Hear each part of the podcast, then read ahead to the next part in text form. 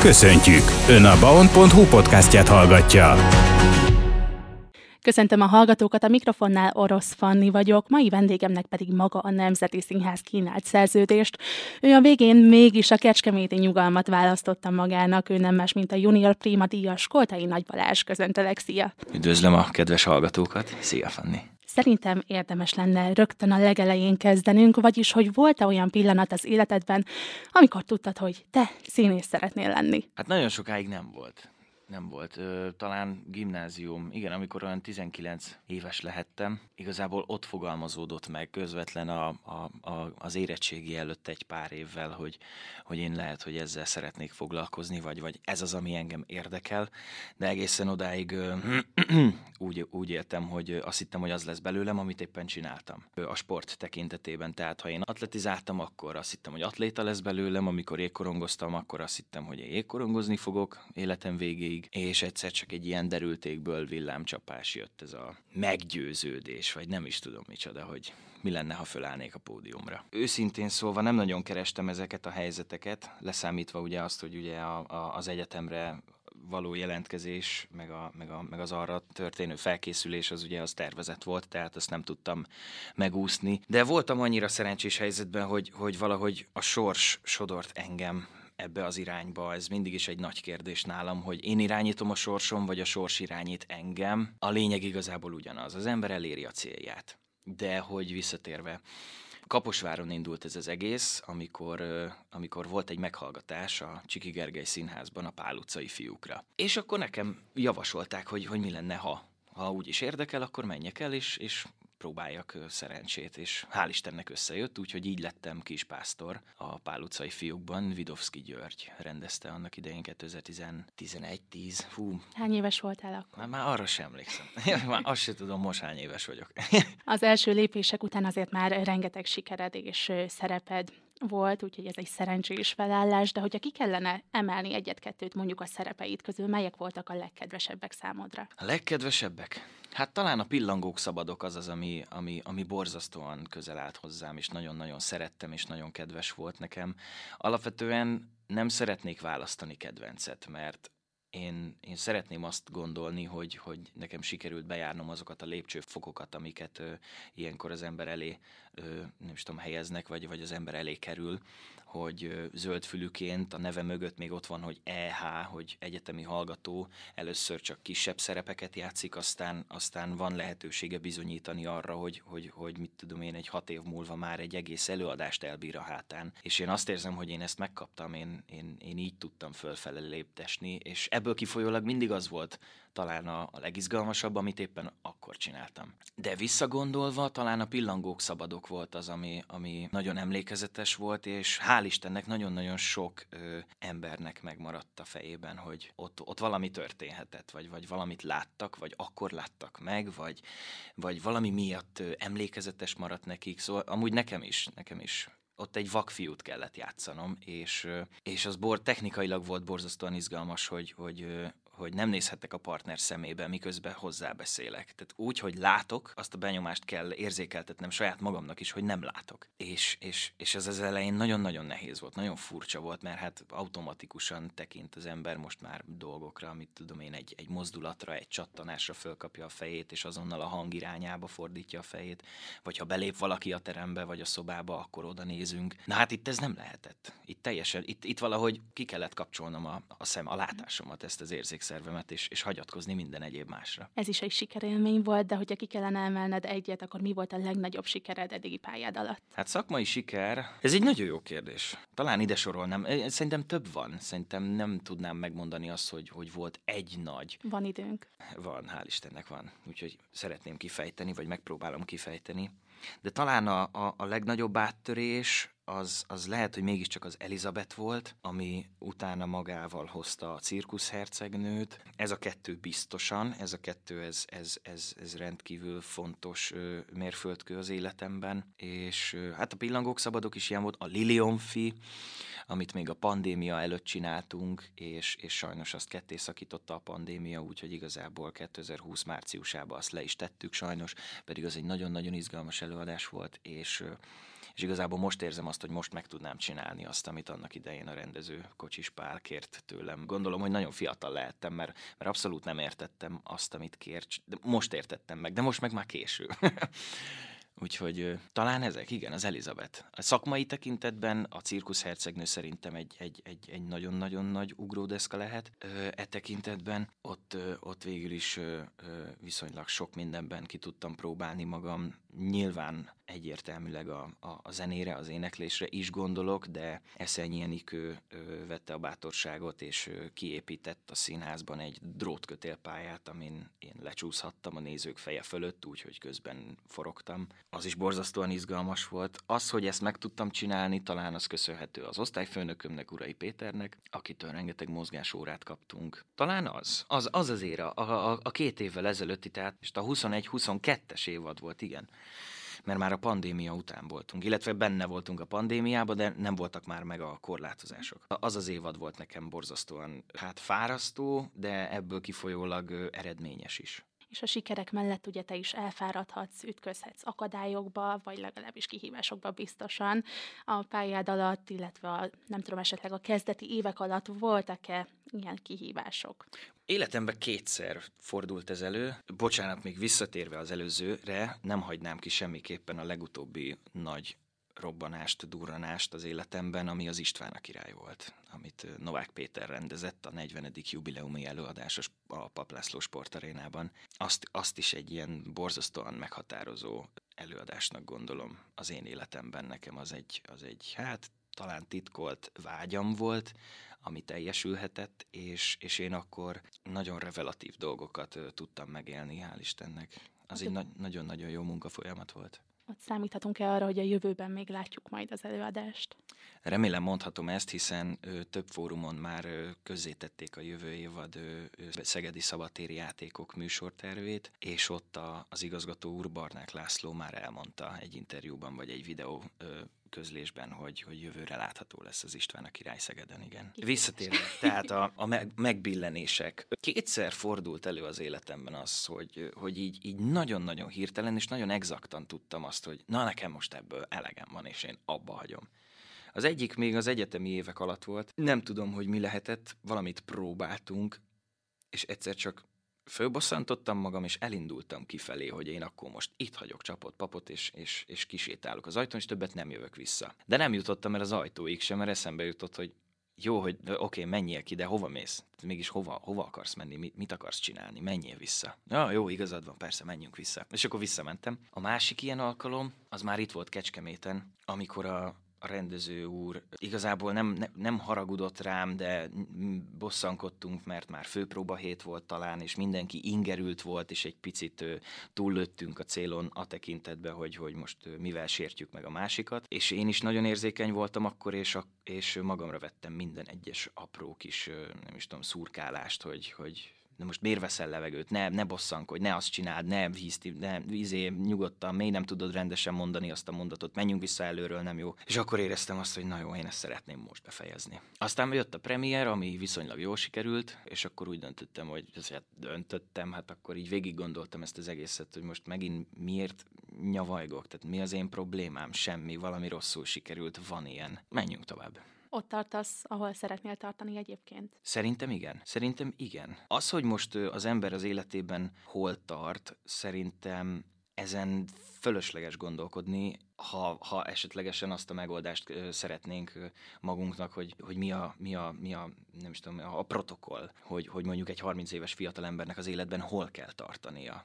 Ez, ez mindenkinél máshogy zajlik, mindenkinél más az eset, mindenkinek ott kell tartania, ahol éppen tart az most viszonyítva egy másik illetőhöz, az lehet, hogy kicsit előrébb tartok, lehet, hogy egy kicsit hátrébb tartok, de szerintem az ember jelleméből, habitusából, nem is tudom, létformájából kiindulva szerintem mindenki mindig ott tart, ahol éppen tart, és ott kell tartania. Úgyhogy szerintem én, én, én jó. Én jól érzem magam, nem érzem azt, hogy bármi hiányom lenne, amit, amit nekem most azonnal meg kell ugrani. Nyilván az ember változik, és érzi azt, hogy, hogy most már egy kicsit, nem is tudom, nagyobb célok vannak, mondjuk egy saját ház, vagy családalapítás, de, de szerintem sürgetni sem szabad, mert mindennek megvan a maga ideje.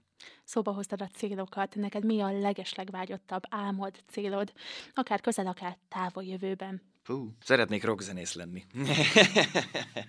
Igen, nekem a zene, az, az, én szeretném azt mondani, hogy nagyon fontos az én életemben a zene. Én azt hiszem, hogy nagyon-nagyon sok, sok mindent meg tudok tanulni a zenén keresztül, az élettel kapcsolatban. Ez most elég lila, de megpróbálom kifejteni. Van egy számomra nagyon-nagyon kedvelt zenekar, akiken keresztül én meg tudtam tanulni azt, hogy a hörgésnek a létjogosultsága az például micsoda, és hogy, hogy miért érvényes dolog, ha, ha, ha egy zeneszámban, egy metal számban mondjuk valaki hörögve énekel el egy, egy adott sort, vagy, vagy mondjuk az, hogy, hogy bizonyos kifejezések vagy dalsorok miért olyan kontextusban, miért olyan harmóniában hangoznak el, és ezeket megpróbálom valahogy átültetni olyan érzelmi állapotokra, vagy érzelmi állapotokba, amik az életben előfordulhatnak, akár egy valakinek az elveszítése, vagy egy csalódás, vagy egy öröm pillanata,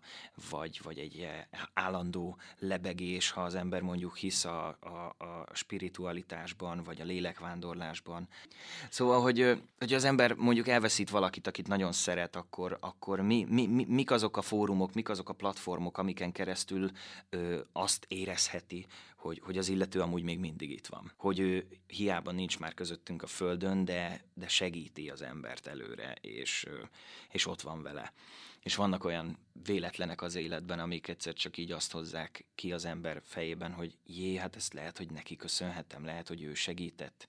És például egy ilyet, egy zenén keresztül én meg tudok fogalmazni magamnak, vagy, vagy nem is tudom, lehet, hogy ez az én hülyeségem, vagy, Spirituális vagy? Én, én, én egy kicsit talán igen. Én, nekem jól esik azt gondolni, hogy, hogy, hogy valaki, aki nekem nagyon-nagyon fontos, az úgy is tud segíteni, hogy, hogy nincs már itt. Említetted a hörgést, te is képes vagy erre egyébként? Hát ami azt illeti, így, így, így otthon, így ö, autodidakta módon én így próbálgatom. Vagy, Szegény vagy. szomszédok. Eddig még, jó, most ahova költöztünk a párommal, ott még erre nem esett ö, ö, uh-huh. le, alkalom, vagy lehetőség, de igazából, ha majd, majd, majd egyszer kiderül, ha otthon lesznek, és én is otthon leszek, és véletlenül sikerül egyet hörögnöm, aztán átkopog, akkor, akkor, akkor visszajövök, és beszélgessünk tovább, de, de egyelőre, tehát én megpróbálok mindig figyelni arra, hogy a körülöttem lévőket ne zavarjam teorikusra terelve a témát, ha maradunk a színészkedés terén, akkor ki lenne az az egy személy, akivel a legszívesebben játszanál, ha nincs akadálya, és bárkit mondhatsz? Tom Hardy. Miért? Hú, nem is tudom. Őt egy nagyon-nagyon remek színésznek tartom. Egy olyan embernek, aki, aki nem is tudom, le tudja vetközni a gátlásait, nem fél a hétköznapoktól, és, és közben meg mindent felhasznál a magánéletéből arra, hogy egy, egy, egy szerepet megcsináljon, vagy, vagy, vagy, vagy az, hogy mer szélsőségesen gondolkodni adott forgatásokon, adott szerepekkel kapcsolatban. Ez abszolút motivál engem, ez, ez nagyon-nagyon... Ez szerintem egy követendő példa, ahogy ő dolgozik, vagy ahogy ő létezik, akár kamerán, akár, hát mondjuk nem is tudom, hogy színházban játszik-e, vagy, vagy szokott-e létezni, de, de amiket csinál, az nekem nagyon-nagyon tetszik. És ha nem partnert kell választanod, hanem mondjuk egy főszerepet egy hollywoodi filmből, akkor melyik főszerepet játszanád el szívesen? Hollywoodi film? Uh-huh. Fú, nem is tudom. Hát ez érdekes kérdés, mert amúgy most hirtelen a tehetséges Mr. Ripley jutott eszembe. De csak azért, mert hál' Istennek most éppen azt próbáljuk a színházban. Tehát ha azt nézzük, akkor végül is... Végül is megvan. Vég, végül is megvan, de, de ezzel ki is bekkelem a kérdést. Tehát de megmondom őszintén, ezen nem nagyon gondolkodtam, hogy, hogy, hogy mi az, amit úgy nagyon-nagyon szeretnék, mondjuk, mit tudom én, nagyon szeretnék én is Harry Potter lenni, csak mondjuk mondjak egy klisét, de ilyen, ilyenen, ilyenen még nem gondolkodtam akkor egy kicsit gondolkodj el azon, hogy, vagy nem is biztos, hogy ezen kell gondolkodnod, hogy tévé vagy színház, ugye a közönség láthatott például a Bátrak földjében is például, de hogyha mégis választani kellene, akkor a, a színház a színpadvarázsa, vagy inkább a kamerák előtti szereplés? Hát ha mindenképp választanom kell, akkor a színházat választanám. Azért választanám a színházat, mert mert a színház az sokkal jelen idejűbb. A tekintetben sokkal nehezebb, hogy egyetlen egy dobása van az embernek, ott aznap este 7 órakor vagy 5 órakor, attól függ, mikor, mikor kezdődik az előadás. Míg egy filmnél, egy film esetében, egy kamera előtt megvan a lehetőség arra, hogy, hogy újból és újból felvegyük. Végül is, ha azt nézzük, az is egy pillanat, csak az egy rögzített pillanat, amit utána bármikor visszanézhetünk. viszont a színházban nincs lehetőségem arra, hogy azt mondjam, hogy elnézést, elrontottam a szöveget, újra kezdjük a jelenetet, és megcsináljuk még egyszer. Arra nincs lehetőség, ott nagyon összpontosítottan kell létezni ahhoz, hogy minden úgy történjen meg, ahogy azt igazából mi közölni szeretnénk. És mi történik akkor, hogyha elrontod a szöveget? Hogyan hát. szoktál korrigálni, ha esetleg előfordult már ilyen? Ö, Nyilván előfordult, hogy megbotlott a nyelvem, vagy éppen rosszkor jöttem be. Helyzete válogatja. Ha, ha az ember ö, összpontosított állapotban van, akkor igazából észreveszi, hogy hibázik, és azonnal tud korrigálni. De vannak olyan helyzetek, amikor mondjuk egy adott szó helyett annak a szinonimáját mondja. Az nem feltétlen probléma. Ö, olyan velem még hál' Istennek, nem, nem fordult elő, hogy, hogy valami teljesen mást kezdtem volna el, vagy teljesen mást mondtam volna hát akkor nem tudom, hogy mi lenne. Akkor, akkor lehet, hogy én is állnék a színpadon, hogy na most mit csináljak, bocsánat. Kime- Az akkor is ott van Ki, kimegyek. Igen, és amúgy ez a feszültség, ez is tud teremteni egy olyan pillanatot, ami, ami csak akkor tudott lenni. Lámpalázzal mi a helyzet? Van. Minden egyes előadás előtt? Majdnem minden egyes előadás. Igazából nem előadás előtt van, hanem adott ö, jelenetek előtt. Például az Elizabethben, amikor, amikor a Sisi és Ferenc József egybe kell, és utána jön a halálkeringő, majd azt követően jön a halálnak a haláltánc, a végső tánc.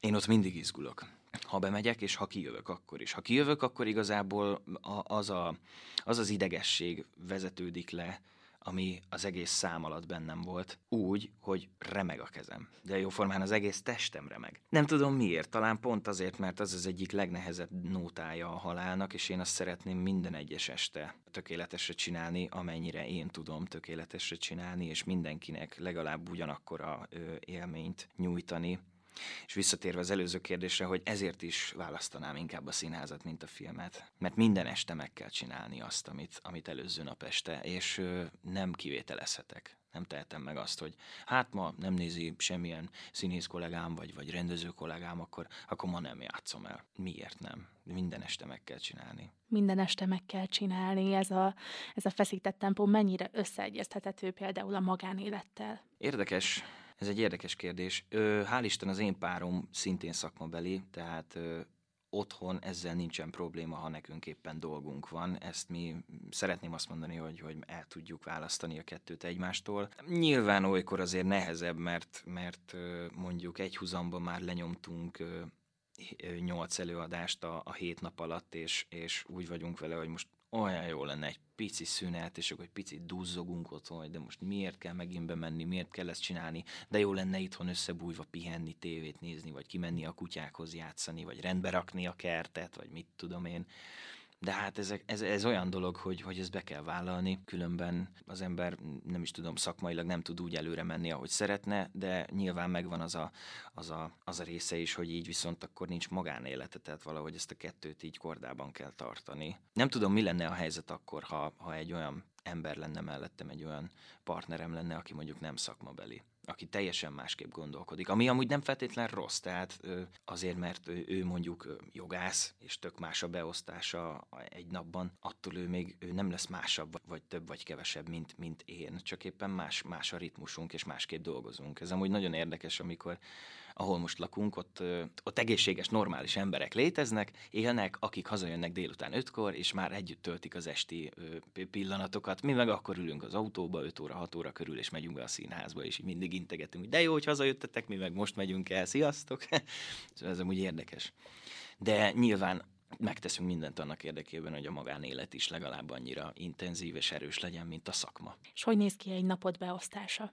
Egy átlagos napod? Hát egy átlagos nap, ez azzal kezdődik, hogy fél órát fetrengek az ágyba. Én nagyon rosszul kelek, én nem tudok, egyszerűen nem tudok kikelni az ágyból. Reggel, valamiért mindig reggel a legkényelmesebb az ágyikó. A legmelegebb is a legkényelmesebb. Szóval nagyon nehezen tudok kikelni, viszont, viszont ha már egyszer kikeltem, hát akkor már el kell indítani. Akkor igazából lefő a kotyogós kávé, kiskutyákat kiengedjük az udvarra, elintézzék a dolgukat, én kimegyek hozzájuk, elszívok a kávé mellé egy jó cigarettát, meg mosakszom, aztán igazából amikor kell, akkor indul a nap. Attól függ, hogy milyen nap.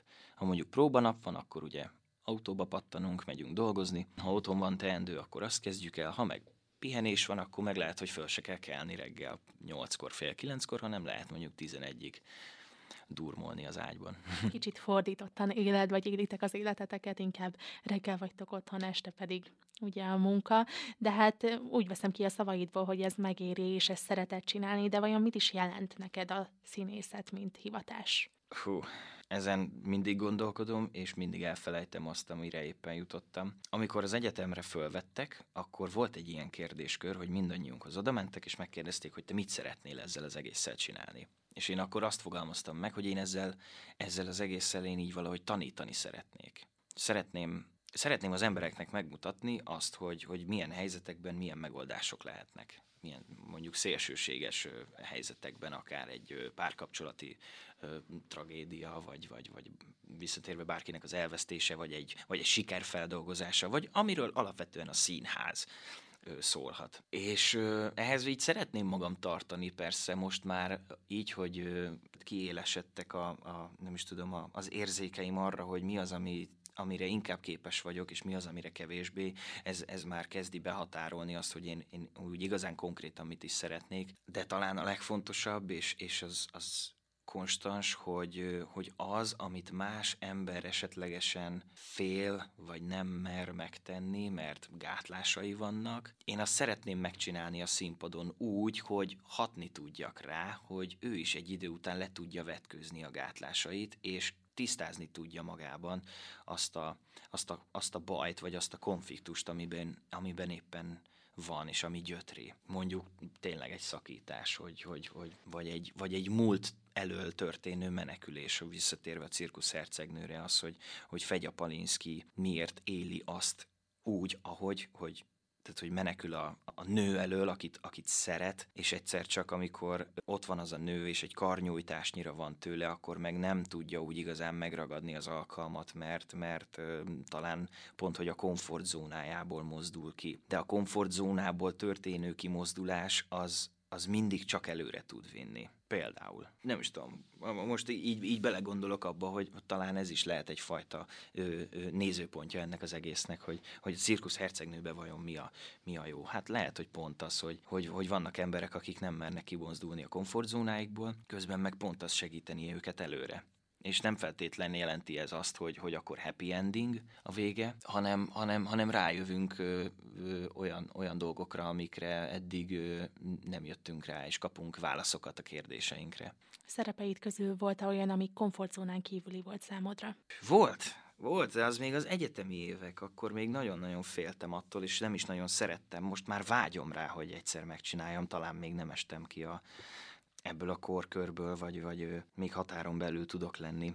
Ez a, ez a sirályban a Trepjov szerepe. Harmadévesek voltunk, amikor csináltuk, és akkor annyira nehéz volt, és annyira, annyira nem is tudom, hát talán ez a legjobb szó, de ne, nehéz, tehát hogy ő, ő azt megélni, amit ez a fiatal ember megél ebben a darabban, hogy, hogy, hogy van egy, van egy van egy anyukája, aki, aki ragaszkodik bizonyos elvekhez, dolgokhoz, és, és inkább konzervatívabb, a, a fiú meg valahogy megpróbál kitörni ebből az egészből, és van egy fiatal lány, aki, akiben látja azt a potenciát, hogy, hogy rajta keresztül ezt létre tudja hozni, de a lány meg beleszeret valaki másba, és jóformán mindenkit elveszít. Ezt valahogy annyira nehezen tudtam magamévá tenni, hogy, hogy, hogy nem sikerült. Én azt gondolom, nem sikerült, és és nem is nagyon szerettem. De most meg már képesnek gondolom magam arra, hogy, hogy most lehet, hogy meg tudnám csinálni, mert éltem annyit, vagy, vagy tapasztaltam annyit az életben, hogy, hogy most már látom azt, hogy Trepjovnak mi lehet a baja, vagy, vagy nem is tudom. Színházban pedig, színházban hál' Istennek nem, nem, nem volt. A, a Lilion Fit tudnám mondani, ami amúgy borzasztóan nehéz volt az is, mert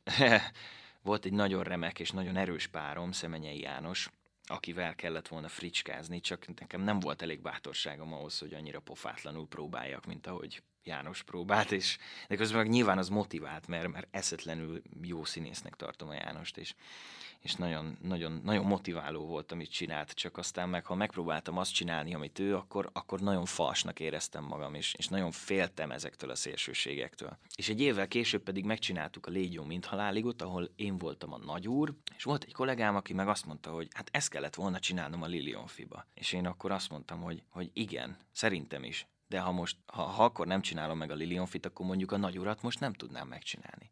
Tehát ha, ha megcseréltük volna, és lehet, hogy a nagyúr előbb lett volna, mint a Lilionfi, akkor lehet, hogy a Lilionfit már meg tudtam volna csinálni, illetve magabiztosabban tudtam volna hozzányúlni az anyaghoz, a szerephez, a, a rivalizáláshoz, valami ilyesmi.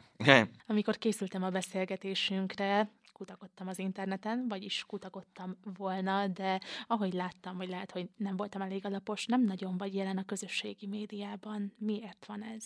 Hát, az oka ennek az, hogy én már csak azért is kivonjam magam a, a közösségi médiákból, hogy én ne pazaroljak annyi időt arra, hogy állandóan mondjuk a Facebookot vagy az Instagramot pörgetem, mert mert szeretném azt gondolni, hogy arra nekem nincs időm. Nem akarok arra időt adni. Szeretném inkább azt a hasznos időt másra fordítani. Van Facebookom ettől függetlenül persze, de, de az, az is inkább csak szakmai célból létezik. Embere, embere válogatja, hogy, hogy ki hogy viszonyul, vagy ki hogy kezel egy ilyen helyzetet. A hírnév az igazából nekem nem célom egyáltalán nem célom, nagyon hízelgő, ahogy az előbb is említettem, tehát az, hogy ha esetleg engem fölismernek az utcán, az, az nagyon jó esik, de nem vágyom rá, nem az motivál. Én szeretném a dolgomat csinálni, és én szeretném ezt úgy gondolni, hogyha engem észrevesznek az utcán, és fölismernek, és esetlegesen azt mondják, hogy művész úr, jó napot, akkor ez inkább azért legyen, mert elismerik azt, amit csinálok, és nem azért, mert ismernek.